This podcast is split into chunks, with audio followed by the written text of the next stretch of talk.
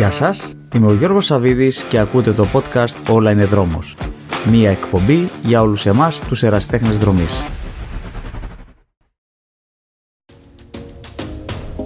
Σημερινός μου καλεσμένος είναι ο δρομέας και βιοχημικός Νίκος Κουτζουρέλας.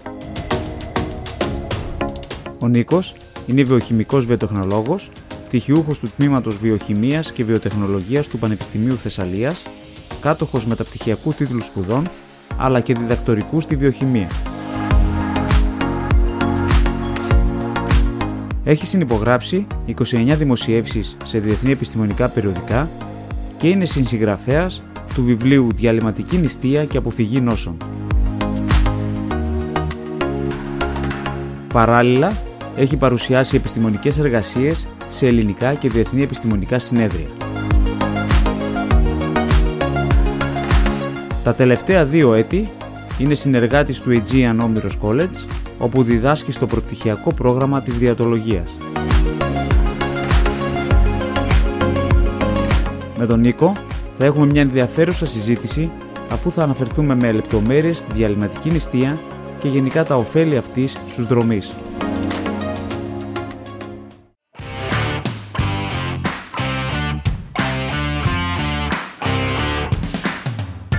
Γεια χαρά Νίκο. Γεια σου Γιώργο. Νίκο, θα ήθελα να σε ευχαριστήσω για άλλη μια φορά για την εκ νέου αποδοχή της πρόσκλησης να μιλήσει στο podcast «Όλα είναι δρόμος». Ωραία, εγώ θα σε ευχαριστήσω ε, για την πρόσκληση. Είναι ιδιαίτερα τιμητική που με καλείς για δεύτερη φορά, οπότε θα πούμε πολλά πράγματα σήμερα, πρακτικά.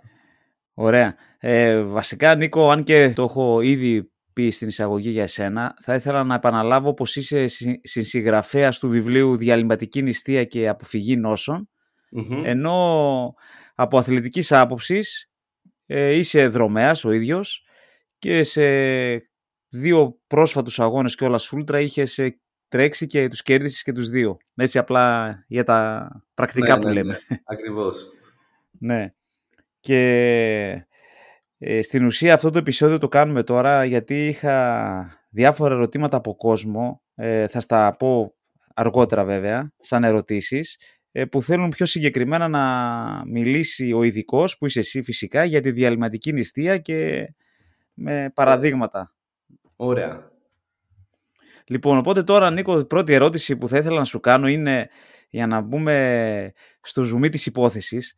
Τι είναι η διαλυματική νηστεία; Και ποια τα ωφέλη της ε, τόσο για τους δρομείς όσο και για τους απλούς ανθρώπους; Ωραία. Λοιπόν, η διαλυματική νηστεία ή αλλιώς στην ελληνική βιβλιογραφία μπορεί να τη βρούμε και διαλείπουσα νηστεία και στην αγγλική σαν intermediate fasting ε, είναι ένας τρόπος σύντησης στον οποίο ε, αποφεύγουμε για ένα χρονικό διάστημα, για κάποιες ώρες, οι οποίες μπορεί να είναι από 14 έως 20, μπορεί και παραπάνω, κάθε λογή στροφή και έχουμε και ένα μικρό παράθυρο σύντησης που μπορεί να είναι 4, 5, 8 ώρες μέσα στις οποίες ώρες καταναλώνουμε όποια τροφή είναι να καταναλώσουμε τη συγκεκριμένη μέρα. Δηλαδή, μπορεί ένας άνθρωπος να αρχίσει να τρώει 12 το μεσημέρι μέχρι 8 το απόγευμα και όλη την άλλη την ημέρα δεν αποφεύγει την τροφή. Στην ουσία αποφεύγει τις θερμίδες. Θα το δούμε στην πορεία. Τώρα, για τα ωφέλη. Ε, η διαλυματική νηστεία ξεκίνησε τα τελευταία χρόνια, ειδικά στο εξωτερικό, σαν ένας τρόπος ε, απώλειας βάρους. Δηλαδή, ο περισσότερος κόσμος που δεν είναι δρομέας θα αρχίσει σήμερα διαλυματική νηστεία για να χάσει κάποια κιλά. Όμως, ε, γύρω στις 70-80 μελέτες που έχουν γίνει με διάφορα μοντέλα διαλυματικής νηστείας δείχνουν ότι η ευεργετική επίδρασή της δεν μένει μόνο στην απώλεια βάρους. Απώλεια βάρους μπορούμε να έχουμε με διάφορα μοντέλα διατροφής. Έτσι κι αλλιώς. Είναι κάτι γνωστό και δουλεύει. Όμως η διαλυματική νηστεία μπορεί να προσφέρει πολλά ωφέλη στην υγεία του ανθρώπου, στο μεταβολισμό του, στην υγεία του εγκεφάλου και σε ένα σωρό άλλες ασθένειες, όπως είναι τα καρδιακιακά ε, κλπ. Τώρα, σε μελέτες που έχουν γίνει σε ζώα, το τονίζω αυτό ότι έχουν γίνει σε ζώα και δεν έχουν γίνει ακόμα στον άνθρωπο, έχει δείξει ότι ενδεχομένως να έχει και προστατευτική δράση ε, και από ασθένειες όπως είναι ο καρκίνος ε, υπάρχει συγκεκριμένος μηχανισμός, μοριακός μηχανισμός που το κάνει αυτό, αλλά νομίζω ότι δεν είναι επί του παρόντος. Ε, κάτι άλλο. Η νηστεία φαίνεται ότι μειώνει τη φλεγμονή και τους δείκτες φλεγμονής. Αυτό το έχουμε δει και σε ανθρώπους, σε μελέτες. Οπότε θα μπορούσε να ευνοήσει και έναν αθλητή, είτε είναι δρομέας είτε κάποιο άλλο άθλημα, γιατί είναι γνωστό ότι η άσκηση, ειδικά η υπερβολική άσκηση, προκαλεί φλεγμονή στο σώμα μας, λόγω μυϊκής βλάβης. Τώρα, ας αφήσουμε τους απλούς ανθρώπους, γιατί η ερωτήση είναι συγκεκριμένα αποδρομής, και να δούμε λίγο τι ναι. συμβαίνει στο δρομέα και με τη διαλυματική νηστεία. Πού μπορεί να βοηθήσει. Ε, γενικά, πολλές μελέτες έχουν δείξει ότι οι άνθρωποι που κάνουν διαλυματική νηστεία μπορούν να χρησιμοποιούν σαν καύσιμο πολύ πιο εύκολα το λίπος από ό,τι οι υδατάνθρακες. Και εδώ δεν μιλάμε μόνο για δρομείς, μιλάμε και για απλούς ανθρώπους που ασκούνται λίγο ή και καθόλου. Τώρα, γιατί το τονίζω αυτό; Ο δρομέας αποστάσεων ε, θέλει να είναι οικονομικός. Για να είναι οικονομικός σημαίνει ότι κάνει οικονομία στον υδατάνθρακα που έχει αποθηκευμένο στο σώμα του και μπορεί να καίει το λίπος, το οποίο έχουμε μια απεριόριστη θεωρητικά αποθήκη. Αυτό θεωρώ το καλύτερο όφελος για έναν δρομέα που δεν τον νοιάζει για πολύ βάρους, δεν τον νοιάζει κάτι άλλο, αλλά θέλει να κάνει επιδόσεις στην εντοχή μακρού χρόνου. Ε, αυτό το έχω μετρήσει και σε κάποιους ανθρώπους που έχουν κάνει ε, διαλυματική νηστεία με κάποιες τεχνολογίες που υπάρχουν, εργομετρήσεις και προσωπικά και στον εαυτό μου. Δηλαδή σε περιόδους που συνδύαζα αερόβια προπόνηση παρτεταμένη ε, μαζί με έντονη διαλυματική νηστεία, πολλές ώρες δηλαδή καθημερινά, είδα ότι μέσα σε ένα βάθος χρόνου το σώμα μου έκυγε πολύ πιο εύκολα το λίπος, σε συγκεκριμένες εντάσεις τρεξίματος. Τώρα δεν ξέρω αν έχει νόημα να πούμε πώς γίνεται αυτό. Πολύ βασικό αυτό, ειδικά για δρομή αντοχής, όπως ναι, ναι, είπες. Ναι. Δηλαδή, προσωπικά, επειδή την εφαρμόζω πολλά χρόνια τη διαλυματική νηστεία, θα σου πω ότι στη τελευταία οριγομέτρηση, όταν έτρεχα με έναν ρυθμό χαλαρό για τα δεδομένα μου, 6 λεπτά το χιλιόμετρο, ε, πάνω από το 80% της ενέργειας προερχόταν από λύπη.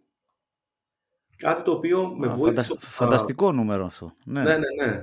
Με βοήθησε να μην αδειάζω σε μεγάλα τρεξίματα από ενέργεια.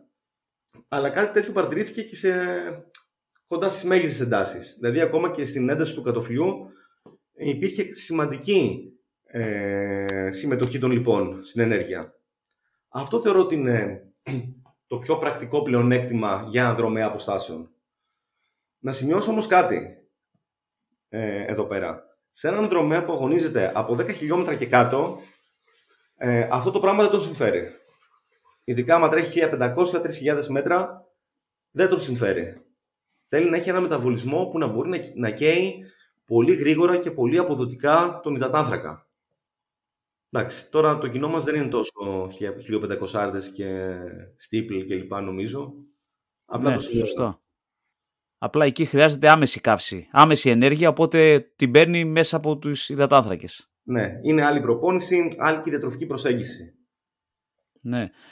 Ε, Νίκο, η, εγώ αυτό που έχω δει είναι ότι η διαλυματική νηστεία ενώ στην αρχή έβρισκε λίγους υποστηρικτές, ε, πλέον ε, αρχίζει να γίνεται μια δημοφιλής επιλογή και την ακούω συχνά ανάμεσα και σε δρομείς και σε απλούς ανθρώπους.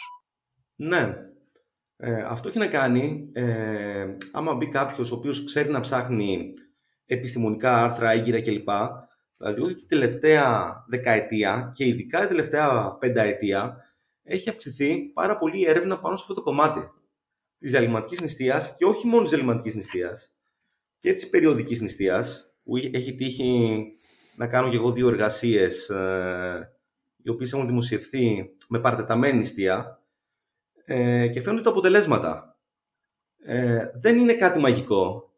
Να το σημειώσουμε αυτό. Δεν είναι κάτι που θα μας σώσει κάποια πανάκια, αλλά έχει μια σειρά από μεταβολικές προσαρμογές που είναι χρήσιμες ε, για τον αθλητή και για τον απλό άνθρωπο. Αν μπορεί να την ακολουθήσει πάντα. Ναι. Νίκο, να σε ρωτήσω κάτι. Έτσι που μου έρχεται στο μυαλό είναι ότι μήπως η διαλυματική νηστεία είναι ένας τρόπος διατροφής που είχαμε πριν ε, πολλά χρόνια και στην ουσία ξαναέρχεται στην επιφάνεια; Διότι ας πούμε εγώ αυτό που ξέρω είναι αυτό που λένε οι διατροφολόγοι όλοι είναι θα τρώτε γεύματα μικρά ανά τρεις ώρες. Παλιά όμως στα παλιά χρόνια δεν νομίζω να είχαν αυτή τη δυνατότητα ένα τρίωρο να έχουν το γεύμα τους. Ε, οπότε κάτι, πρέπει να κάναν και κάτι σαν διαλυματική νηστεία. Λοιπόν, θα σου πω μια ιστορία. Την ναι, περίοδο ναι, δεν ξέρω αν είναι σωστό αυτό που λέω. Ναι, ναι, ναι, είναι σωστό. Πλέον σήμερα Α. πολλοί διατροφολόγοι ακολουθούν και μοντέλα διαλυματικής νηστείας, οι οποίοι είναι ενημερωμένοι, ε, καταρτισμένοι επιστήμονες και ψάχνουν ναι. και βλέπουν ότι υπάρχει μια ανανέωση στην επιστήμη της διατροφής και όχι μόνο. Ας πω μια ιστορία. Όταν έκανα το βιβλίο ε, και κοιτούσα, παρατηρούσα ε, πώς τρέφονται κάποια ζώα, ε, πώς τρέφονται κάποιοι λαοί συγκεκριμένα και τυχαίνει να πάω στο χωριό μου. Είχα τρέξει μια διαδρομή γύρω στα 25 χιλιόμετρα πάνω στο βουνό, ε, νηστικός, και με περίμενε η γιαγιά μου, 92 χρονών. Και τη λέω, γιαγιά θέλω να σε ρωτήσω κάτι. Μου λέει, για πες μου. Θέλω να μου περιγράψεις παλιά, όταν πηγαίνετε στο χωράφι, γιατί με αγροτικέ εργασίες σχολιόντουσαν. Ε, για περιέγραψέ μου μια ημέρα. Τι τρώγατε, πότε τρώγατε κλπ. Τι ώρες ξυπνούσατε; Μου λέει ξυπνούσαμε 5 ώρα το πρωί για να πάμε στο χωράφι. Η επόμενη ερώτηση που την έκανα ήταν τι τρώγατε; Και μου απαντάει με μια αμεσότητα τι να φας 5 ώρα το πρωί; Να φάμε και να μην να μαζέψουμε στο χωράφι τα καπνά που μαζεύαμε. Και τη λέω πότε τρώγατε; 11-12 η ώρα όταν κάναμε διάλειμμα. Τι τρώγατε γιαγιά, ντομάτα, ελιά, τυρί, ψωμί. Αυτά μου είπε. Δηλαδή, ναι. οι άνθρωποι, τώρα μιλάμε για μια εποχή γύρω στο 1950. 50 με 60 αυτά τα γεγονότα. Δεν υπήρχε της μόδας στο πρωινό, ούτε υπήρχαν ε, cornflakes και διάφορες άλλες. Βέβαια, ναι. Και μου λέει εκείνη την ώρα που έβγαινε ο ήλιος, σταματούσαμε τη δουλειά και γευματίζαμε. Μετά επιστρέφαμε σπίτι, τρώγαμε ένα επόμενο γεύμα στις 4, που μπορεί να ήταν μια χορτόπιτα, συνοδευόμενη πάλι από τυρί, πάλι από λαχανικά που καλλιεργούσαν οι ίδιοι άνθρωποι, ε, γιαούρτι, μιας και στα μέρη μου παράγουν πολύ γιαούρτι, γάλα, τυρί, και μετά ένα απογευματινό γεύμα στις 7-8 η ώρα το απόγευμα. Μέχρι 10 η ώρα είχαν κοιμηθεί οι άνθρωποι γιατί την επόμενη μέρα ξανά ε, ήταν ε, η ίδια διαδικασία. Καθόμουν εγώ και υπολόγιζα. Έτρωγαν 11 με 12 και μετά ξανά μέχρι 7-8 το απόγευμα. Έκαναν διαλυματική νηστεία οι άνθρωποι χωρίς να το γνωρίζουν. Σωστό, ναι. Και μου έκανε εντύπωση το ότι πώς θα δούλευα με γεμάτο στομάχι. Άρα προϋπήρχε η διαλυματική νηστεία. Δεν την εφευρέσαμε, απλά δώσαμε εμείς τον όρο διαλυματική νηστεία. Ένα άλλο ε, στο Άγιο Όρος είχε τύχει να γνωρίσω κάποιους ε, μοναχούς στη δουλειά που δούλευα στην Αθήνα παλιότερα, σε ένα διατροφολογικό κέντρο μεγάλο ε, και είχα μια συνεργασία με κάποιους ε, μοναχούς που μας έστειλαν διάφορα βοτάνια κυρίως για να κάνουμε κάποιες αναλύσεις. Ε, και έτυχε να συζητήσω μαζί τους. Βέβαια, στο Άγιο Όρος είναι λίγο πιο σκληρά τα πράγματα. Οι άνθρωποι ε, τρώνε αποκλειστικά χορτοφαγικά και κάποιες λίγες ημέρες μπορεί να φάνε ψάρι ή γαλακτοκομικά. Ναι. Δηλαδή ακολουθούν μια διατροφή πολύ κοντά στη vegan διατροφή. Ε, και μου είχαν πει πάλι ότι τρώνε ένα γεύμα αρκετά νωρίς το πρωί, γιατί ξυπνάνε και χαράματα ε, και το απογευματινό τους ήταν 4 ώρα το μεσημέρι. Δηλαδή που να έτρωγαν ένα πρωινό γύρω στις 9-10 και μετά ξανά στις 4. Μετά δεν ξανά έτρωγαν. Και αυτό γίνεται αιώνες τώρα. Ξέρουμε ότι υπάρχουν μελέτες που το έχουν δείξει ότι οι μοναχοί του Άγιου Όρους έχουν μικρότερο επιπολασμό σε διάφορες μορφές καρκίνου και άλλων ασθενειών. Κλείνει και αυτό. Ε, πάρα πολλές μελέτες έχουν γίνει σε μουσουλμάνους. Πάμε σε άλλη θρησκεία τώρα. Οι μουσουλμάνοι μία φορά το χρόνο, για ένα μήνα περίπου, ε, έχουν το Ραμαζάνι, που είναι η γιορτή τους. Ε, κάτι, και έχουν γίνει οι μισές μελέτες με διαλυματική νηστεία έχουν μελετήσει τι αλλαγές γίνονται στο σώμα των ανθρώπων που ακολουθούν το Ραμαζάνι. Ε, κατά το Ραμαζάνι, οι άνθρωποι αρχίζουν να τρώνε και να πίνουν με το που θα δύσει ο ήλιος. Μέχρι το βράδυ. Και συνήθως επειδή εντάξει, είναι κυλιόμενοι η γιορτή τους, αλλά τυχαίνει να πέφτει καλοκαίρια τα τελευταία χρόνια, ε, βλέπουμε ότι υπάρχουν, έχουν ένα περιορισμό στο χρόνο σύντησης. Και εκεί πολλές μελέτες έδειξαν ότι μειώνεται η πίεση, πέφτουν τα τριγλικερίδια, βελτιώνεται η γλυκόζη στο αίμα τους. Άρα λοιπόν η διαλυματική νηστεία δεν είναι κάτι καινούριο. Ήδη σου είπα κάποια παραδείγματα που την εφάρμοσαν. Ναι, ναι. Απλά έχει γίνει της μόδας ή έχει γίνει τάση καλύτερα τα τελευταία χρόνια που έχουν βγει αυτά τα πράγματα στη φόρα. Ε, και ανέκαθεν ο άνθρωπος από την αρχαιότητα μπορεί να έμενε για τροφή και μέρες χωρίς τροφή και να αναγκαζόταν να κάνει νηστεία. Όχι σκόπιμα. Εμείς σήμερα το κάνουμε σκόπιμα επειδή ξέρουμε ότι βοηθάει κάπου. Ναι, σωστά. Ε, Νίκο, ναι. Ε, όπως είπα και πριν, η ανάγκη που κάναμε αυτό το podcast είναι ότι είχα διάφορα μηνύματα φίλων ε, ακροατών. Έτσι, μέσα από αυτά τα μηνύματα, θα ήθελα να σου διαβάσω ένα μήνυμα, το οποίο μου έστειλε ένας φίλος και ο οποίος λέει το εξής. Εγώ ζορίζομαι λίγο με τη διαλυματική νηστεία σε ό,τι αφορά τις ώρες που τρώμε πριν και μετά το τρέξιμο. Θα ήθελα κάποιος να μας πει ένα πρόγραμμα κανονικό και όχι θεωρητικό. Δηλαδή στις 8 ώρες που μπορώ να φάω και θέλω να τρέξω στις 8 το βράδυ, τι ώρα τρώω πριν και τι ώρα μετά; Ωραία. Ε, θεωρώ ότι εδώ πέρα είναι καλύτερα να απαντήσουμε ε, παίρνοντας κάποια σενάρια. Ας Σωστά. πάρουμε πρώτα ένα σενάριο για έναν δρομέα ο οποίος τρέχει το πρωί. Α πάρουμε αυτό πρώτα, σαν σενάριο. Και μετά θα δούμε και το δρομέα που, τρώει, που τρέχει το απόγευμα. Το τρέξιμο του δρομέα που τρέχει το πρωί είναι μέσα στο παράθυρο σύντησης ή όχι; Ε, εδώ έχουμε δύο περιπτώσεις. Ναι. άμα, άμα τρέξει πρωί, ιδανικά είναι να μην έχει φάει. Γιατί ξέρουμε ότι ακόμα και να φάμε κάτι, εκτός αν φάει κάτι πολύ απλό, μια μπανάνα, το οποίο δεν θα μας πειράξει και τόσο πολύ την νηστεία, αλλά θα το δούμε και αυτό, ε, θα ήταν ιδανικά να τρέξει νηστικός ας πούμε, ο δρομέας που θα τρέξει πρωί, καλό είναι για να έχει τα ωφέλη της ελληματικής νηστείας να έχει τελειώσει νωρίς το βραδινό του. Δηλαδή, να έχει, άμα τρέχει 8 η ώρα το πρωί, να έχει φάει μέχρι 8 η ώρα το βράδυ. Ε, και μπορεί να τρέξει νηστικός. Ε, βέβαια, αμέσως μετά από το τρέξιμο, ανάλογα με την έντασή του πάλι, καλό είναι να αρχίσει να τρώει. Μέσα σε ένα δύο ώρο να αρχίσει να τρώει. Αν είναι έντονη διαλυματική προπόνηση, καλά είναι να φάει αμέσως μετά. Και να ακολουθήσει ένα 8ωρο σύντησης από τις 9-10 που θα αρχίσει να φάει μέχρι το απόγευμα. Ε, τώρα, βασικά να πω και κάτι άλλο εδώ πέρα. Ε, ναι. Δεν είναι απαραίτητες 16 ώρες. Η διαλυματική νηστεία δουλεύει πολύ καλά και με 14 και με 15 ώρες στο δρομέα. Εγώ προσωπικά τις περισσότερες μέρες νηστεύω 15 ώρες. Τις μέρες που κάνω προπόνηση. Και έχω ένα παράθυρο περίπου 9 ώρες αλλά θα το δούμε λίγο παρακάτω τι παίζει με αυτό το εύρος. Εμένα προσωπικά μου αρέσει να τρέχω γύρω στις 12 το μεσημέρι, επειδή βολεύει με το χρόνο που έχω, γύρω στις 14 με 15 ώρες νηστείας και να τρώω μετά. Μέχρι το βράδυ, 10, 11, ανάλογα. Πάμε τώρα στον δρομέα που θα τρέξει απόγευμα. Ο δρομέας που θα τρέξει 8 η ώρα το βράδυ δεν μπορούμε να του πούμε ότι θα αρχίσει να τρως από τις 10 το βράδυ μέχρι τις 12. Είναι λίγο δύσκολο πρακτικά να γίνει. Τι θεωρώ ιδανικό. Θεωρώ ιδανικό το πρώτο γεύμα να γίνει 3 με 4 ώρες πριν το τρέξιμο.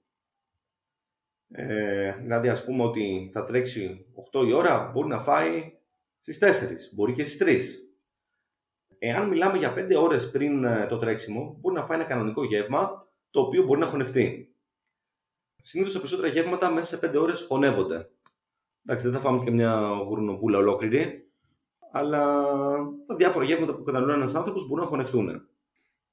Α πούμε ένα παράδειγμα, τι θα ήταν ένα τέτοιο γεύμα; Α πούμε, θα ήταν υδατάνθρακε, θα ήταν λίγο ρύζι ή μακαρόνια με λίγο πρωτενη, ένα κοτόπουλο. Έχει και υδατάνθρακε και λίπη και πρωτενε. Παράδειγμα, θα μπορούσε να είναι ένα κανονικό γεύμα το οποίο να έχει μια σαλάτα, που είναι πολύ βασικό. Να έχει μια πηγή υδατάνθρακα όπως είναι ρύζι, μακαρόνι ε, και μια πηγή πρωτεΐνης. 200 γραμμάρια ρύζι είναι μια καλή ποσότητα που θα μπορούσε να φάει κάποιος. Εντάξει, όλα αυτά έχουν σχέση με, το, με τα κιλά, την ηλικία, πολλά πράγματα. Αλλά Ναι. παίζουν ε, πολύ. Είναι πολύ διαφορετικά από άνθρωπο σε άνθρωπο. Ναι. Ε, το πιο βασικό είναι το τι βάρος έχει κάποιος άνθρωπος και τι ηλικία. Πώς είναι ο μεταβολισμό του. Πολύ βασικό είναι τι προπόνηση θα κάνει.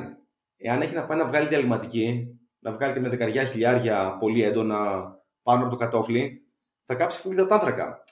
Τον θέλουμε το δρομέα στη διαλυματική να έχει κάψιμο υδατάνθρακα. ναι. Αν κάνει ένα ελεύθερο τρέξιμο ή ήπια έντασης, μπορεί να φάει και λιγότερο υδατάνθρακα. Αν αυτή η διαλυματική είναι το πρωί που έρχεται από νηστεία, δηλαδή από... Ε, έχει να φάει 12 ώρες, δηλαδή 8 το βράδυ έχει φάει, 8 το πρωί έχει να κάνει μια διαλυματική 10 χιλιάρια όπως λες. Ε, Πειράζει άμα μπορεί πάει- και- Θα σου πω όμως, γιατί έχουν γίνει και μελέτες πάνω σε αυτό. Σε λίγο. Ναι, Α ολοκληρώσουμε λίγο για αυτό που θα φάει 8 η ώρα το απόγευμα. Ε, δηλαδή, α, μπορεί να φάει υδατάνθρακα, πρωτενη, λίπος. Τώρα η πρωτενη μπορεί να τη βρει από κρέας, ψάρι, γαλακτοκομικά ή υπάρχουν και κάποιες φυτοφαγικές τροφές πλούσιες πρωτενη. Όπως για παράδειγμα η φασολάδα. Ένας καλός συνδυασμός είναι η φασολάδα ε, με ρύζι. Οι φακές με ρύζι προτιμάνε πολύ. Ε, μπορεί να τα καλύψει. Με κανονικές τροφέ. Όχι κάτι extreme, κάτι ιδιαίτερο. Απλά οι ανάγκε είναι ενδιαφέρον από άνθρωπο σε άνθρωπο. Και πολύ βασικό είναι αν θέλει να χάσει βάρος ή όχι. Εγώ θεωρώ ότι αυτά που σου λέω ότι είναι σε ένα ιδανικό βάρος και δεν θέλει να χάσει ούτε να ανέβει. πρέπει να είναι προσεγμένες και οι θερμίδες που θα πάρει. Δεν Αυτό τρώμε ότι ναι, να είναι. Αλλά Αυτό. είναι μια άλλη ιστορία που δεν μπορούμε να την προσδιορίσουμε έτσι απλά. Ναι, ναι, ναι. Τώρα, μπορεί να φανεί κανονικό γεύμα αν είναι 4-5 ώρες πριν α, την προπόνηση. Τώρα, στις 2 ώρες πριν την προπόνηση, θα μπορούσε να φάει πάλι, αν έχει μια πείνα, κάτι ελαφρύ. Παράδειγμα, ένα-δύο φρούτα, ένα γιαούρτι, λίγο μέλι. Ε, εγώ, ας πούμε, πολλές φορές, άμα έχω απογευματινή προπόνηση, ειδικά έντονη, δύο ώρες πριν μου αρέσει να πίνω ένα γάλα κακάο.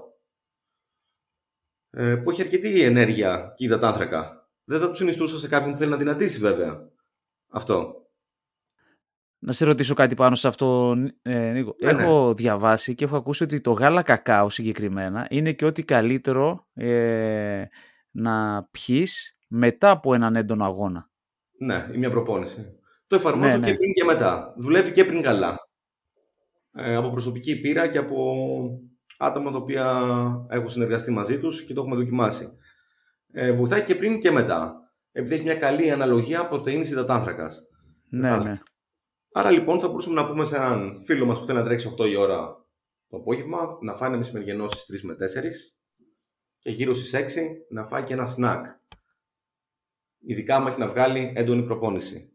Τώρα, αμέσως μετά την προπόνηση, πάλι μπορεί να ακολουθήσει ένα μεταγευματικό γε- ε, γεύμα. Ε, το οποίο μπορεί να έχει αρκετή πρωτεΐνη, το συνιστούν πολλοί διατροφολόγοι και έρευνες το έχουν δείξει. Τι μπορεί να είναι αυτό, μπορεί να είναι και ένα συμπλήρωμα πρωτεΐνης, μπορεί να είναι το γάλα κακάο, μπορεί να είναι ένα γιαούρτι με μέλι και ξηρούς καρπούς και ένα χυμό. Μπορεί και να μην είναι τίποτα από αυτά και να φάει απλά μια μακαρονάδα με τόνο. Να ακολουθήσει ένα κανονικό γεύμα και να τελειώσει εκεί πέρα η μέρα του. Ή να ακολουθήσουν δύο γεύματα. Τώρα δίνω πολλές ε, ποικιλίες γιατί ας πούμε, ένας δρομέας 80 κιλών έχει πολύ μεγαλύτερες ανάγκες. Θα χρειαστεί τέσσερα γεύματα ενδεχομένως μέσα στο παράθυρο των 8-9 ωρών που θα φάει. Ένας άλλος, εγώ πούμε για ένα καιρό, ε, έτρωγα δύο γεύματα την ημέρα. Μόνο.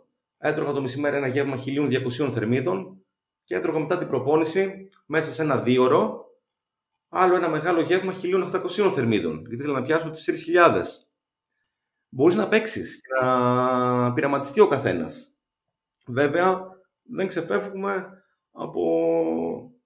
Δεν μπορούμε να βασιστούμε σε μπέργκερς για παράδειγμα ή μόνο σε πίτσες. Επιλέγουμε υγιεινές ε, τροφές ως επιτοπλίστων. Εδώ θα ήθελα να σε ρωτήσω τώρα, ας πούμε, σε, στο χρονικό διάστημα που δεν επιτρέπεται η τροφή, Μμμ. τι μπορεί να καταναλώσει κάποιος; Δηλαδή, ας πούμε, πήραμε ένα παράδειγμα, ε, αν δεν κάνω λάθος, 16 ώρες και 8 τρώμε. Έτσι δεν είναι; Ωραία. Ας πούμε, σε, Ναι. σε αυτό το παράδειγμα, ας πούμε, να Αυτό είναι το σταθούμε. πιο συνηθισμένο γενικά στον κόσμο. Αυτό είναι το πιο γνωστό. Ναι. Σε αυτές τις 16 ώρες μπορεί να φάει κάτι κάποιος; Τι μπορεί να καταναλώσει; Ε, μπορεί να καταναλώσει καφέ σκέτο, τσάι ή διάφορα άλλα πεψίματα ε, και νερό. Ε, τώρα, στο καφέ και στα φεψίματα θα μπορούσε να χρησιμοποιήσει στέβια ή κάποιο άλλο γλυκαντικό. Τώρα για τα άλλα γλυκαντικά, ε, εγώ κρατάω κάποιες επιφυλάξεις. Ε, γιατί κρατάω κάποιες επιφυλάξεις, επειδή αυτό το καιρό έχουν αρχίσει να δημοσιεύονται πολλές εργασίες που βγήκαν κυρίως μέσα στο 22, που δείχνουν ότι πολλά συνθετικά γλυκαντικά επηρεάζουν το εντερικό μικροβίωμα. Κάτι το οποίο μακροχρόνια ε, μπορεί να δημιουργήσει άλλα προβλήματα, τα οποία δεν είναι 100% γνωστά σήμερα. Γιατί λίγα χρόνια υπάρχουν τα γλυκαντικά. Το πιο ασφαλές ως τώρα, αρκεί να χρησιμοποιείται σε καλή, σε λογική ποσότητα, είναι η στέβια. Δηλαδή, αν κάποιος θέλει να έχει μια γεύση, ένα ρόφημά του σε περίοδο που δεν τρώει, θεωρώ μπορεί να βάλει στο καφέ του λίγη στέβια. Αν και εγώ το προτιμώ σκέτο. Ναι, το ίδιο κι εγώ. Ε, ναι. Νίκο, ποιο είναι το ιδανικό έτσι, διάστημα στο οποίο επιτρέπει η τροφή. Δηλαδή, εντάξει, είπαμε τώρα το πιο διαδεδομένο είναι το 16-8. Οι, οι 4 ώρες είναι οι 8 ή κάτι άλλο ή πόσα είδη διαλυματικής νηστείας υπάρχουν. Ε; Λοιπόν, η απάντηση είναι εξαρτάται. Σε έναν δρομέα, για παράδειγμα, ε, δεν είναι εύκολο το 24. Δεν είναι και κατόρθωτο όμως. Θα σου πω από προσωπική πείρα. πείρα. Ναι. Ε, μπορεί να μην είναι εφικτό κάθε μέρα. Εγώ θεωρώ, από την εμπειρία μου και από συζητήσεις με άλλους δρομείς και κυρίως στο εξωτερικό, ότι για ένα δρομέα αποστάσεων το 15-9 μπορεί να ταιριάξει καλά. 15-9, 16-8, εκεί πέρα. Μπορεί να είναι και 15,5, 8,5. Δεν πρέπει να είμαστε τόσο αυστηροί σε αυτό. Γιατί αυτές οι βιοχημικές διεργασίες που γίνονται όταν νηστεύουμε και όταν συντηζόμαστε δεν είναι απόλυτες ότι θα γίνουν στις 16 ώρες σε έναν άνθρωπο και σε έναν άλλον επίσης 16. Μπορεί να γίνουν σε έναν στις 14. Και πρόσεξε αυτό που θα πω. Εάν έχει γίνει η άσκηση στο παράθυρο της νηστείας και είναι ήπιας έντασης, ε, το effect, η επίδραση που θα έχει σε όλους τους δείκτες ε, η τελειματική νηστεία θα είναι πιο έντονη. Γιατί, πώς δουλεύει η διαλυματική νηστεία. Μέσα σε 15 ώρες δημιουργώ ένα μεγάλο αρνητικό ισοζύγιο ενέργειας στο σώμα μου. Αν εγώ στις 15 ώρες νηστείας, στο τέλος της νηστείας, τρέξω και άλλα ε, 10 χιλιόμετρα χαμηλή έντασης, είναι σαν να δημιουργώ ένα, μια, ε, ένα effect απώλειας θερμίδων ίσο με 25 ώρες. Αυτό είναι πολύ σημαντικό και θα φανεί σε μελέτες στο επόμενο διάστημα. Ε, μπορώ να σου πω από προσωπική πείρα και από μετρήσεις τον εαυτό μου. Ναι, δηλαδή, θα έχει αρκετό ενδιαφέρον. Ναι, ναι, ναι. ναι. Μπορείς να επιταχύνεις κάποιες διεργασίες, όπως είναι η κέντωση. Εάν στο τελείωμα της ε, διαλυματικής νηστείας, τελευταία ώρα κάνεις άσκηση. Ε, βέβαια, να πω κάτι για την ένταση της άσκησης. Βέβαια. Λοιπόν, κάποιες μελέτες πρόσφατε σχετικά ε, πήραν διάφορους αθλητές. Έχουν γίνει κυρίως από ποδοσφαιριστές αυτές οι μελέτες. Ε, και τους έβαλαν ε, να κάνουν κάποια τεστ έντονου τρεξίματος. Κατοστάρια, διακοσάρια, τέτοια πραγματάκια ή άλματα. Ε, κάποιους ποδοσφαιριστές να, να απέχουν από, την, από το φαγητό 12 ώρες και κάποιους άλλους να έχουν φάει ένα γεύμα 3 ώρες πριν ε, η απόδοση στην προπόνηση ήταν καλύτερη σε αυτούς που είχαν φάει 3 ώρες πριν. Οπότε, τι συνιστώ; Έχεις να κάνεις έντονη προπόνηση, πάει πρώτα. Έχεις να κάνεις χαμηλής έντασης προπόνηση, κάτι νηστικός. Ή αν είσαι σκληροπυρηνικός, κάνε ακόμα και τη διαλυματική νηστικός. Αλλά θα γνωρίζεις ότι το 300 σου μπορεί να βγει ένα-δύο δευτερόλεπτα πιο αργά από ό,τι θα σου έβγαινε. Είσαι εντάξει με αυτό; Καλώς. Εγώ είμαι. Προσωπικά και το εφαρμόζω. Θα μας πεις και πού το εφάρμοσες λίγο αργότερα. Αλλά ναι. θα ήθελα να σε ρωτήσω, ας πούμε, το παράθυρο σύντησης μπορεί να αλλάζει ανάλογα με τις ανάγκες μας ή πρέπει να είναι σταθερό; Ναι, και μπορεί να αλλάζει και δηλαδή, μέρα. Α, δηλαδή, παράδειγμα, αν εγώ τρώω από τις 8 το πρωί μέχρι 4 το απόγευμα, ας πούμε, αυτό είναι το παράθυρο σύντησής μου. Mm-hmm. Αύριο μπορώ να το αλλάξω, μεθαύριο ναι. ξανά να το αλλάξω. Ναι. Προσωπικά, ε, μέσα σε μια εβδομάδα μπορεί να ακολουθήσω ε, διαλυματική νηστεία από 14-10 14 ώρες μέχρι 24 και 21-3 μπορεί να μου τύχει μέσα σε μια εβδομάδα. Ε, αυτό όμως θα καθοριστεί από κάποιους παράγοντες. Τώρα θα σου μιλήσω προσωπικά καθαρά. Ε, συνήθως όταν κάνω ένα long run, ε, την επόμενη μέρα πεινάω. Τι σημαίνει αυτό για μένα; Δεν θα κρατήσω 16 ώρες νηστεία την επόμενη μέρα. Μόλις νιώσω ότι το σώμα μου ζητάει ανάγκη, έχει ανάγκη για τροφή, ε, θα του δώσω τροφή. Έτυχε τώρα την, το Σάββατο να τρέξω 35 χιλιόμετρα το απόγευμα. Την Κυριακή στις 12 ώρες έφαγα. Γιατί έκαψα πάρα πολλές θερμίδες, το σώμα μου δεν μπορούσα να τις καλύψω προφανώς το Σάββατο αυτές τις θερμίδες, οπότε τις συμπλήρωσα ε, την Κυριακή, αρχίζοντας 3-4 ώρες νωρίτερα να τρώω. Αλλά αντιλευ... Ε, ένιωθα την πείνα. Δεν στέρισα από το σώμα μου την ενέργεια. Τώρα εμένα με ενδιαφέρει και να μην αδυνατήσω. Επειδή είμαι σε ένα βάρος που θεωρώ ότι είμαι καλά. Ε, τώρα, κάποιες άλλες μέρες επίτηδες μπορώ να κρατήσω και 18 ώρες νηστείας και να βγω εκεί πέρα να κάνω ένα αερόβιο τρέξιμο μιας μιας ώρας, ας πούμε. 70 λεπτών, κάτι τέτοιο.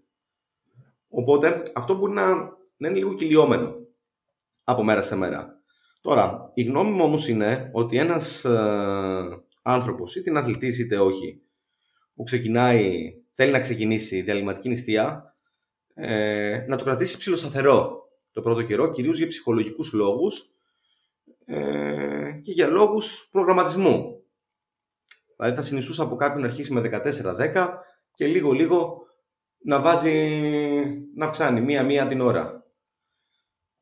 Να σου πω και πώς θα το συνιστούσα. Ναι. Να πηγαίνει, ας πούμε, κάθε εβδομάδα μισή ώρα πιο αργά το πρωινό και μισή ώρα πιο νωρίς το βραδινό. Μέχρι να φτάσει στις 16 ώρες νηστείας. Αυτός είναι ο πιο εύκολος, θεωρώ, τρόπος, κατά με. Αν πάρουμε για παράδειγμα, να πάρουμε εμένα. Ωραία. Για να δώσουμε ένα παράδειγμα. Εγώ βέβαια δεν κάνω διαλυματική νηστεία. Αλλά ας πούμε προπονήσεις μισές μέρες κάνω απόγευμα και το Σαββατοκύριακο κάνω πρωί.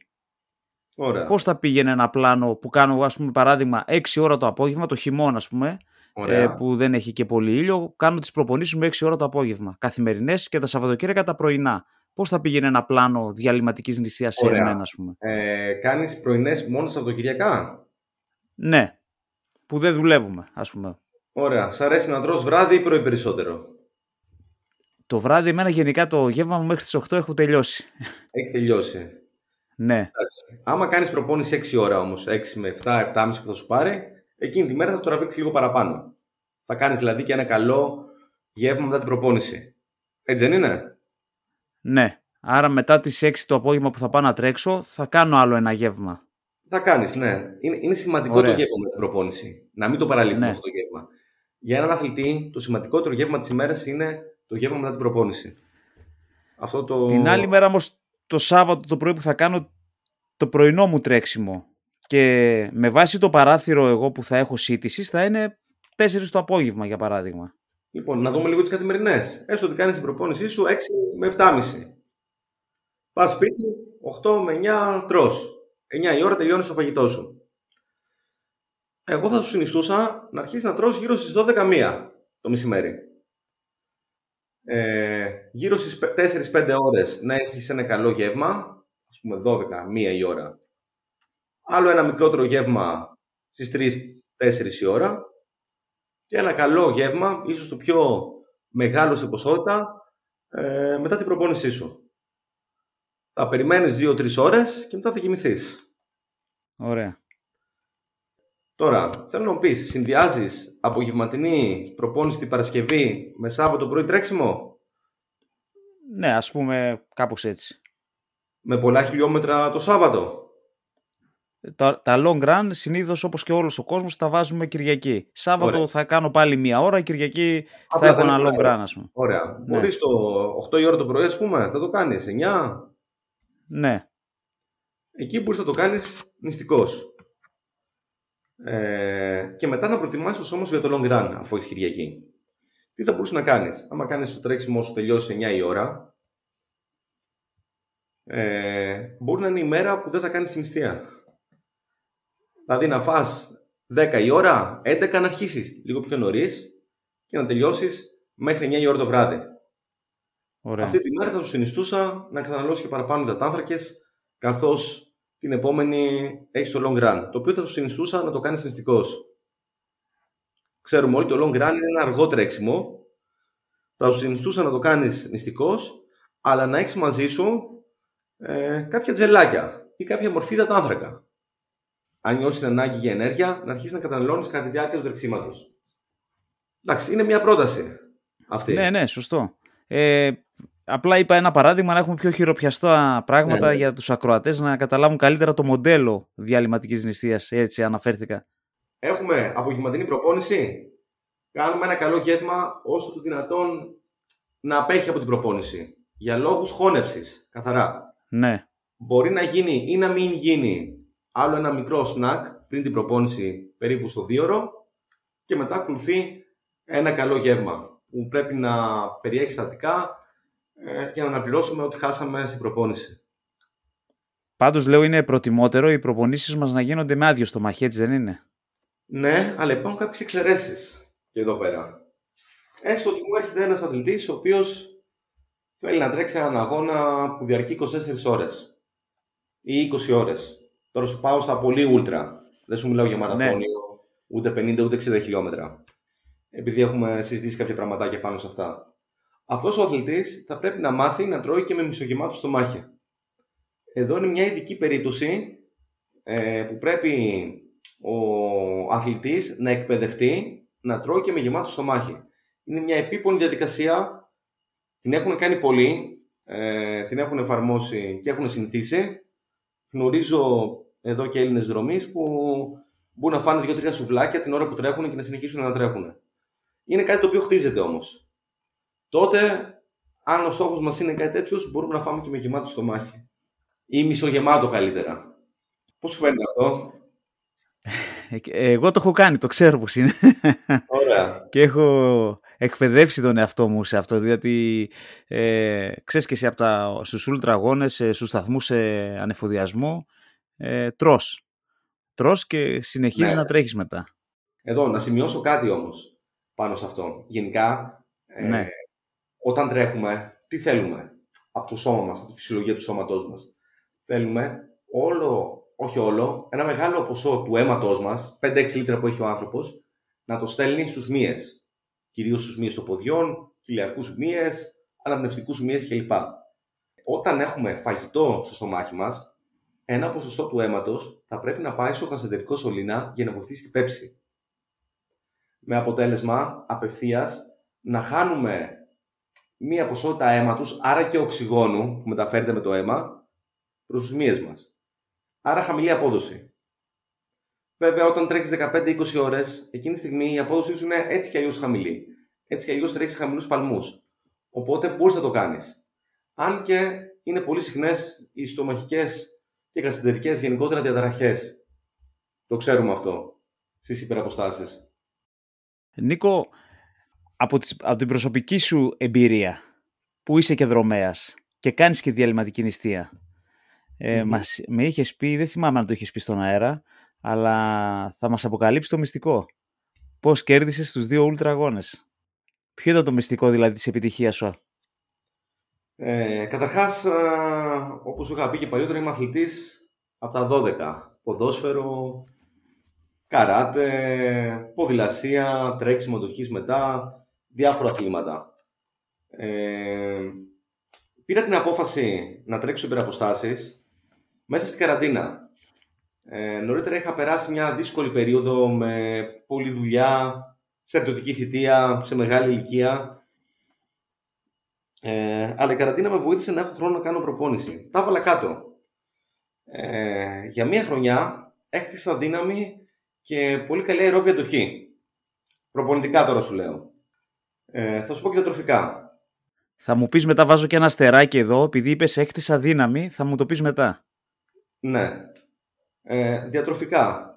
Ε, άρχισα να τρώω λίγους υδατάνθρακες, σχετικό το λίγους, όχι και το γονική διατροφή, ε, τόσους όσους, όσους να είμαι μισογεμάτος, οι αποθήκες μου υδατανθράκων.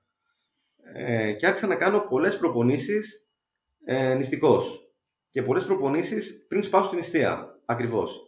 Δεν θα έκανα μια προπόνηση 12 ώρες νηστείας να κρατήσει μία ώρα, να περιμένω άλλες 5 ώρες και να φάω μετά. Με το που τελείωνε η προπόνηση έτρωγα για να μην παρατείνω το καταβολισμό ε, στο σώμα μου. Κάποιες έντονες προπονήσεις τις έκανα και φαγωμένος. Ας πούμε μια προπόνηση που μπορεί να είχε 15 τετρακοσάρια έντονη. Έτσι λοιπόν έκτισα για ένα χρόνο, θεωρώ, αερόβια αντοχή. Είχα τρέξει μέχρι και 50 χιλιόμετρα, τα οποία τα ξεκίνησα νηστικός και κατανάλωσα 2 με 3 τζελάκια, δεν είμαι σίγουρος, τα έχω γραμμένα πόσα, απλά δεν θυμάμαι τώρα, κατά τη διάρκεια του τρεξίματος. Δηλαδή κατάφερα να βγάλω, ας πούμε, και ένα πενιντάρι με 200-300 ερμίδες. Αυτό όμως έγινε προοδευτικά, λίγο-λίγο. Αλλά πάντα έκανα τα long run νηστικός. Μέχρι που κοντά στους αγώνες έφτανα να κάνω κάποια long run σε ρυθμούς ε, κοντά στον επιθυμητό ρυθμό του αγώνα. Τώρα σου μιλάω για τα δικά μου δεδομένα. Υπάρχουν πιο αργοί, υπάρχουν και πιο γρήγοροι πάντα. Να τρέχω στο 4,5, 20, 25, 15 ώρες, 16 νηστικός. Αυτό θεωρώ και το είδα και στην πράξη με μετρήσεις ότι βελτίωσε πολύ την ικανότητά μου να καίω λίπος κατά τη διάρκεια αυτών των εντάσεων. Τώρα, μέσα στον αγώνα, ε, αυτό με βοήθησε να κάνω οικονομία στο γλυκογόνο μου. Έχει τύχει να τρέξω και μαραθώνιο σε προπόνηση με λίγο πάνω από 5 και να, να πιω μόνο νερό. Και να μην αδειάσω, να μην έχω το φαινόμενο το hit the wall, το χτύπημα στο τοίχο που λένε όταν τρέχω σε χαμηλές εντάσεις. Ε, κάτι το οποίο το εκμεταλλεύτηκα στα ultra που έτρεξα, που δεν ήταν πολύ μεγάλοι αγώνες. Δηλαδή, ο ένας αγώνας ήταν 5,5 ώρες, ο άλλος ήταν λίγο κάτω από 4 ώρες.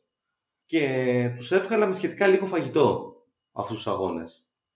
Οπότε, τι κλείτωσα; Κλείτωσα το πολύ φαΐ στους σταθμούς που θα μου βάρνε το στομάχι και θα μου έκοβε την ταχύτητα.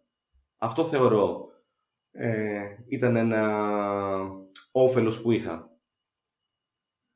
Και ένα άλλο όφελος, το οποίο δεν έχει γίνει σε μελέτες, δεν το έχουμε δει σε μελέτες, αλλά το έχω συζητήσει με πολλούς δρομείς που παρακολουθώ και μου το έχουν κάνει σαν παρατήρηση, είναι ότι όσοι κάνουν τη ρηγματική νηστεία, μετά από ένα δύο-τρει μήνες που την εφαρμόζουν, ίσως λίγο παραπάνω, νιώθουν πολύ γρήγορη αποκατάσταση από έντονες προπονήσεις. Ε, θεωρητικά έχει βάση, πρακτικά, εμπειρικά το έχουμε δει, αλλά αυτό δεν έχει επιβεβαιωθεί ακόμα με επιστημονική μελέτη. Πιθανόν να γίνει στο μέλλον κάτι. Και να σου πω, ναι, ξέρεις, αυτό ισχύει. Δεν είναι placebo effect. Για παράδειγμα. Ναι. Δηλαδή, όντως είχα παρατηρήσει και εγώ μια πολύ γρήγορη αποκατάσταση. Ακόμα και τώρα ε, το βλέπω. Τώρα οι αγώνες ήταν, ε, ήταν τα 50 χιλιόμετρα πέρυσι και τα, ο αέθλιο τον Απρίλιο που πέρασε. Νίκο, είπες έκτισες και δύναμη. Ήταν το ναι. αστεράκι που σου είπα πριν. Τι εννοείς με λοιπόν, αυτό; Ε, εγώ είμαι φαν της άρσης βαρών, πέρα από το τρέξιμο. Μ' αρέσει πολύ η προπόνηση ενδυνάμωσης, με βάρη, βάρος του σώματος κλπ. Παλιότερα ήμουν λίγο επιρρεπής ε, στους τραυματισμούς. Όταν λέω παλιότερα εννοώ πριν 15 χρόνια που ήμουν ποδοσφαιριστής. Ε, τύχαινε να, να παθαίνω μικροθλάσεις κλπ. Ε, μέχρι που ένας ορθοπαιδικός μου είπε κάνε δύναμη, κάνε βάρη κλπ. Ε, θυμάμαι είχα τραυματιστεί λόγω μιας κλωτσιάς στο ποδόσφαιρο και είχα πάθει μια αλλίωση, δεν είχε γίνει ρήξη, στον έσω μηνίσκο. Ε, και έτσι ήταν η πρώτη μου επαφή με την προπόνηση δύναμης. Ε, ήταν υποχρεωτική από τον γιατρό να πάω να κάνω ασκήσεις ε, με βάρη. Παράλληλα ήμουν και φοιτητής στη βιοχημία. Ήδη είχα επιλέξει να ασχοληθώ με το τομέα της βιοχημίας της άσκησης Οπότε ήδη είχα μελετήσει βιοχημία προπόνησης με βάρη, αντοχής κλπ. Οπότε με το που μπήκα σε γυμναστήριο και άρχισα να μαθαίνω τις βασικές ασκήσεις, είδα μέσα σε λίγους μήνες στο ποδόσφαιρο ότι πατούσα πιο γερά τα πόδια μου. Ήμουν πιο δυνατός. Μου έδωσε και ταχύτητα ακόμη. Ε, μια συνήθεια που την ακολούθησα και μετά, στο τρέξιμο. Δηλαδή τότε θυμάμαι έκανα δύο φορές την εβδομάδα ενδυνάμωση όλο το σώμα, όχι μόνο πόδια, και με βοήθησε στην απόδοση στο ποδόσφαιρο. Οπότε το συνέχισα στο τρέξιμο. Κάποιες φορές το σταματούσα ε, και έβλεπα ότι όταν είχα μια, μέσα στη ρουτίνα μου την εβδομαδιαία κάποιες συγκεκριμένες ασκήσεις με συγκεκριμένα βάρη, με συγκεκριμένες επαναλήψεις ε, έδινε το κορμί μου και δεν έμενα εύκολα από πόδια κυρίως. Έχω ακούσει από πολλούς ε, υπερμαραθωνοδρόμους κυρίως που μιλούσα μαζί τους και μου έδιναν συμβουλές ότι από ένα σημείο και μετά τους κοβόντουσαν τα πόδια και αναγκάζονταν να περπατάνε. Αυτό προς το παρόν δεν το βίωσα και θεωρώ ότι σε μεγάλο βαθμό παίζει ότι το μυοσκελετικό ήταν ισχυρό και δεν τραυματίζονταν εύκολα η τετρακέφαλη, η γαστροκνήμη, η δικέφαλη από τις κρούσεις των ποδιών στο έδαφος ε, στις μεγάλες αποστάσεις. Εκεί πιστεύω ότι με βοήθησε. Και Άρα θεωρείς και την ενδυνάμωση απαραίτητη σε ένα δρομέα. Θεωρώ ναι. Θεωρώ ναι. Έστω ένα πρόγραμμα light. Εγώ, κάνω, εγώ συμμετέχω σε αγώνες αρισβαρών μια φορά το χρόνο. Οπότε δεν θα πάρουμε το δικό μου παράδειγμα για να ακολουθήσει κάποιος άλλος δρομέας αυτά ακριβώς που κάνω. Τις ασκήσεις μπορεί να τις κάνει τις ίδιες. Τα κιλάκια επαναλήψει θα πρότεινα κάτι άλλο από αυτό που κάνω. Η νηστεία με διαλύματα συμβάλλει στη ρύθμιση του σωματικού βάρους στους δρομείς. Εγώ προσωπικά έχω καταφέρει και να βάλω βάρος κάνοντας διαλυματική νηστεία. Σκόπιμα. Τι έκανα, έτρωγα παραπάνω από ό,τι χρειαζόταν το σώμα μου. Η απώλεια βάρους είναι περισσότερο ε, μαθηματικά και ορμόνες. Δηλαδή, ένα βασικό πράγμα για να χάσει κάποιος βάρος, γιατί εκεί το πάμε από ό,τι καταλαβαίνω περισσότερο. Ναι, Δεν ναι. ένας δρομέας να πει θέλω να βάλω βάρος. Θα εξαρτηθεί από το τι ορμόνες, σε τι ορμονικό περιβάλλον βρίσκεται και υπάρχουν ε, 4-5 ορμόνες που το ρυθμίζουν αυτό. Είναι η ινσουλίνη, η γλυκαγόνη, η τεσοστερόνη, η κορτιζόλη, η αυξητική ορμόνη και οι κατεχολαμίνες. Αυτές δείχνουν αν είμαστε σε φάση να μπορούμε να κάψουμε εύκολα και να χάσουμε βάρος ή όχι. Και μετά είναι οι θερμίδες. Ε, δηλαδή, αν έχουμε ένα καλό ορμονικό περιβάλλον, είμαστε υγιείς δηλαδή, όχι κάτι ακραίο, δηλαδή δεν υπάρχει πρόβλημα στις θέσεις ορμόνες, και κάνουμε μια υποθερμιδική διατροφή, θα χάσουμε βάρος.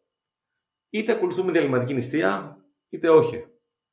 Αυτό είναι αποδεδειγμένο. Με μελέτες και αυτό. Ε, τώρα, η διαλυματική νηστεία όμως θα μπορούσε να βοηθήσει στο να κόψουμε θερμίδες. Μόνο και μόνο επειδή περιορίζουμε το χρονικό διάστημα που τρώμε, ένας ο οποίος ήταν συνηθισμένος να τρώει πολύ όλη μέρα, θα αναγκαστεί να κόψει κάποιο γεύμα. Θα αναγκαστεί λοιπόν να κόψει θερμίδες.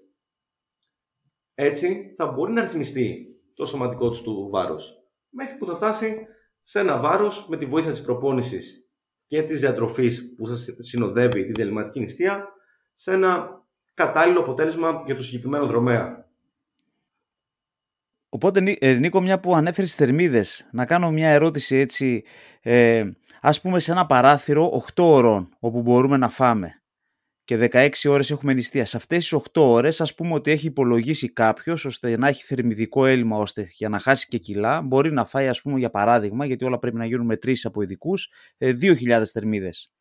Ναι. Και έχει ε, να τρέξει και όπως είπαμε ας πούμε 6 ώρα το απόγευμα και ένα, ε, ένα αερόβιο τρεξιματάκι μιας ώρας. Ε, πρέπει να κάνει τρία γεύματα, πρέπει να κάνει ε, δύο, πρέπει να βάλει όλες τις θερμίδες μαζί, να τις χωρίσει πώς θα τις φάει αυτές τις 2.000 θερμίδες; Δηλαδή, ας πούμε, γιατί στην ουσία πρωινό δεν θα φάει, αφού θα ξεκινήσει να φάει, ναι. ας πούμε, από τις 4 το μεσημέρι λοιπόν, εγώ και θα μετά. Ένα πρακτικό. Ε, θα μπορούσε να καταναλώσει 600 θερμίδες πριν την προπόνηση, στο πρώτο γεύμα. Μετά από 3-4 ώρες θα κάνει προπόνηση. Να καταναλώσει άλλες ε, 400 μετά και άλλες 1000 μετά. Βέβαια, τότε οι διατροφολόγοι ε, έχουν τη τάση να τα ισομοιράζουν. Εγώ συνεργάζομαι με, με μια διατροφολόγο και αυτό κάνω περισσότερο. Σε κάποιους ανθρώπους τα ισομοιράζουμε. Έχει να κάνει με την προτίμηση του καθενός. Θα μπορούσαν να γίνουν τρία ναι. γεύματα των 500 θερμίδων, για παράδειγμα. Απλά. Ή θα μπορούσαν να γίνουν δύο γεύματα των 500 θερμίδων και ένα των χιλίων. Το μεταπροπονητικό, που θέλουμε να δώσουμε πολλά θεραπευτικά συστατικά. Θεωρώ ότι καλύτερα να μπουν οι περισσότερες θερμίδε μετά την προπόνηση. Ωραία. Κατανοητό. 800 και 1200 μετά. Αυτό πρέπει να το δεις με το κάθε ένα ξεχωριστά. Το ότι το βολεύει. Βέβαια. Ε, δεν ξέρω, Νίκο, θες να προσθέσεις κάτι άλλο σε όλα αυτά που είπαμε, που είπες εσύ δηλαδή; Λοιπόν, θέλω να προσθέσω ότι δεν πρέπει να κολλάμε με κάτι το οποίο είναι τάση. Δεν σημαίνει ότι η διαλυματική νηστεία, η κετογονική διατροφή, η vegan διατροφή, το ένα και το άλλο είναι πανάκια. Ακούω πολλούς ότι η vegan ε, βοηθάει στο ένα στο άλλο. Δεν υπάρχει καμία μελέτη σε μεγάλης κλίμακας η οποία να δείχνει ότι όντως έχουμε μια σούπερ διατροφή. Ούτε διαλυματική νηστεία, ούτε κυτογονική διατροφή. Και η κυτογονική διατροφή έχουν γίνει μελέτε και δείχνουν ότι έχει πολύ καλά αποτελέσματα σε κάποια πράγματα, ειδικά στην απώλεια βάρους. Δεν υπάρχει πανάκια. Η μόνη διατροφή η οποία σε μελέτες πολύ παλιότερες είχε δείξει ότι σχετίζεται με μακροζωία ήταν η μεσογειακή διατροφή που ακολουθούσαν στη Κρήτη ε, και σε κάποια άλλα νησιά της Μεσογείου το 1960. Αυτό είναι το μόνο που έχει αποδειχθεί ότι έχει σε μακροχρόνια μελέτη ευεργετική επίδραση στην υγεία του ανθρώπου. Αλλά θέλω να σημειώσω και κάτι άλλο εδώ πέρα. Το 1960-70 που έγινε αυτή η μελέτη, όλοι αυτοί οι άνθρωποι οι οποίοι συμμετείχαν δεν είχαν τα αυτοκίνητα. Δεν είχαν τα μηχανάκια.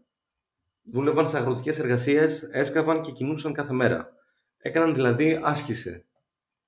Όχι άσκηση προγραμματισμένη όπως κάνουμε εμείς τώρα, άσκηση για να βιοποριστούν. Πιστεύω ότι η άσκηση έχει μεγαλύτερο όφελος στην υγεία του ανθρώπου από οποιαδήποτε διατροφή, αλλά αν καταφέρουν να συνδυαστούν και αυτά τα δύο, μπορούμε να βρούμε τη χρυσή τομή και να έχουμε ένα ακόμα μεγαλύτερο ε, αποτέλεσμα. Αυτό ήθελα να πω για να κλείσω. Σίγουρα έχουμε δει ότι η δεληματική νηστεία και κάποιες άλλες μέθοδοι διατροφής βοηθάνε. Ε, θα συνιστούσα, θα το πρότεινα σε κάποιον άνθρωπο να το δοκιμάσει, αρκεί να είναι υγιής. Εάν δεν είναι υγιής, θα πρέπει οπωσδήποτε, ε, ας πούμε, αν έχει διαβήτη ή αν έχει καρδιαγγειακό. Έχουν δειχθεί τις μελέτες ότι βοηθάει, αλλά πάντα να συμβουλευτεί το γιατρό που το παρακολουθεί.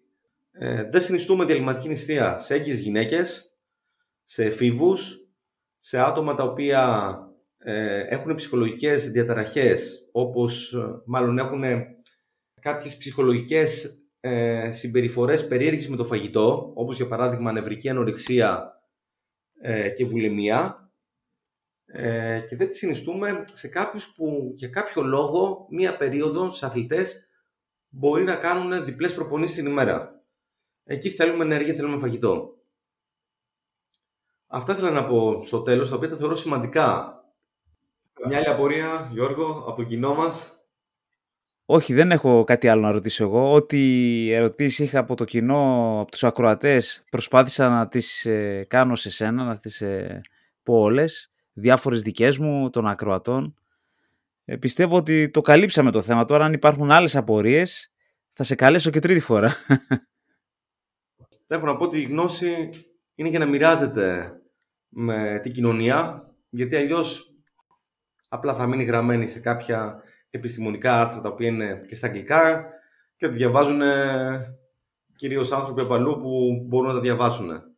Ε, χαίρομαι που μέσω της δουλειάς σου και έχω παρακολουθήσει και τους άλλους ανθρώπους που έχεις κάνει podcast μπορώ να μοιραστώ μια γνώση ε, την οποία την έχω συλλέξει σε χρόνια και ακόμα τη συλλέγω ε, και ελπίζω να βοηθήσω κάποιους ε, ανθρώπους, να τους λύσω απορίες, μπορεί να μην το εφαρμόσει ποτέ κάποιος ποτέ, να ξέρει τι είναι. Πέντε πραγματάκια. Και σε ευχαριστώ που μου δίνεις αυτό το βήμα ε, για να μοιραστώ όλα αυτά τα πράγματα. Νίκο, εδώ θα ήθελα να σε ρωτήσω για να μάθουν και οι Κροατές ε, πού μπορούν να σε βρούνε, με τι ασχολείσαι επαγγελματικά, αν θες να μας τα ξαναπείς άλλη μια φορά. Ε, λοιπόν, επαγγελματικά ασχολούμαι με την εκπαίδευση ε, ένα μέρος της καθημερινότητάς μου, δευτεροβάθμια και τριτοβάθμια, ε, διδάσκω σε μελλοντικούς διατολόγους ε, και έχω ένα διατολογικό γραφείο συνεργασία με τη, Μαρία, με τη Μαρία Τικανάκη, που είναι διατροφολόγος ε, και βιοχημικός ε, και αθλήτρια ε, και έχουμε αναλάβει πολύ κόσμο όχι και καλά με διληματική νηστεία, αλλά με διατροφική υποστήριξη.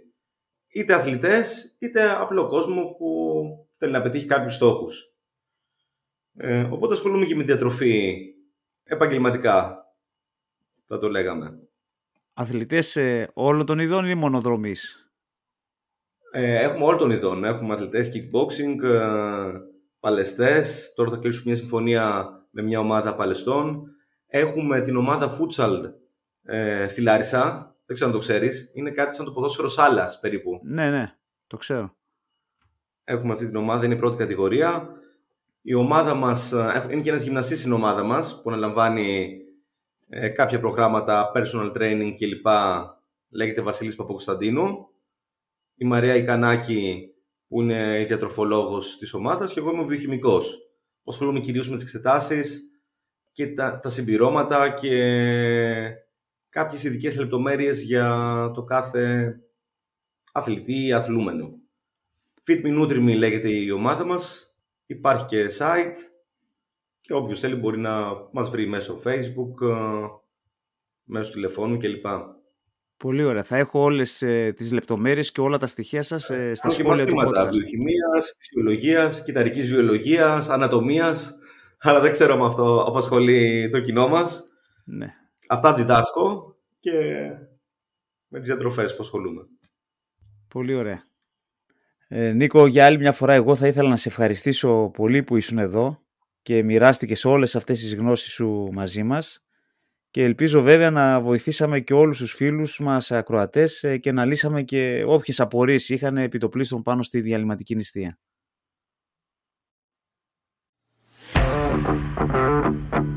Άλλο ένα podcast «Όλα είναι δρόμος» έφτασε στο τέλος του.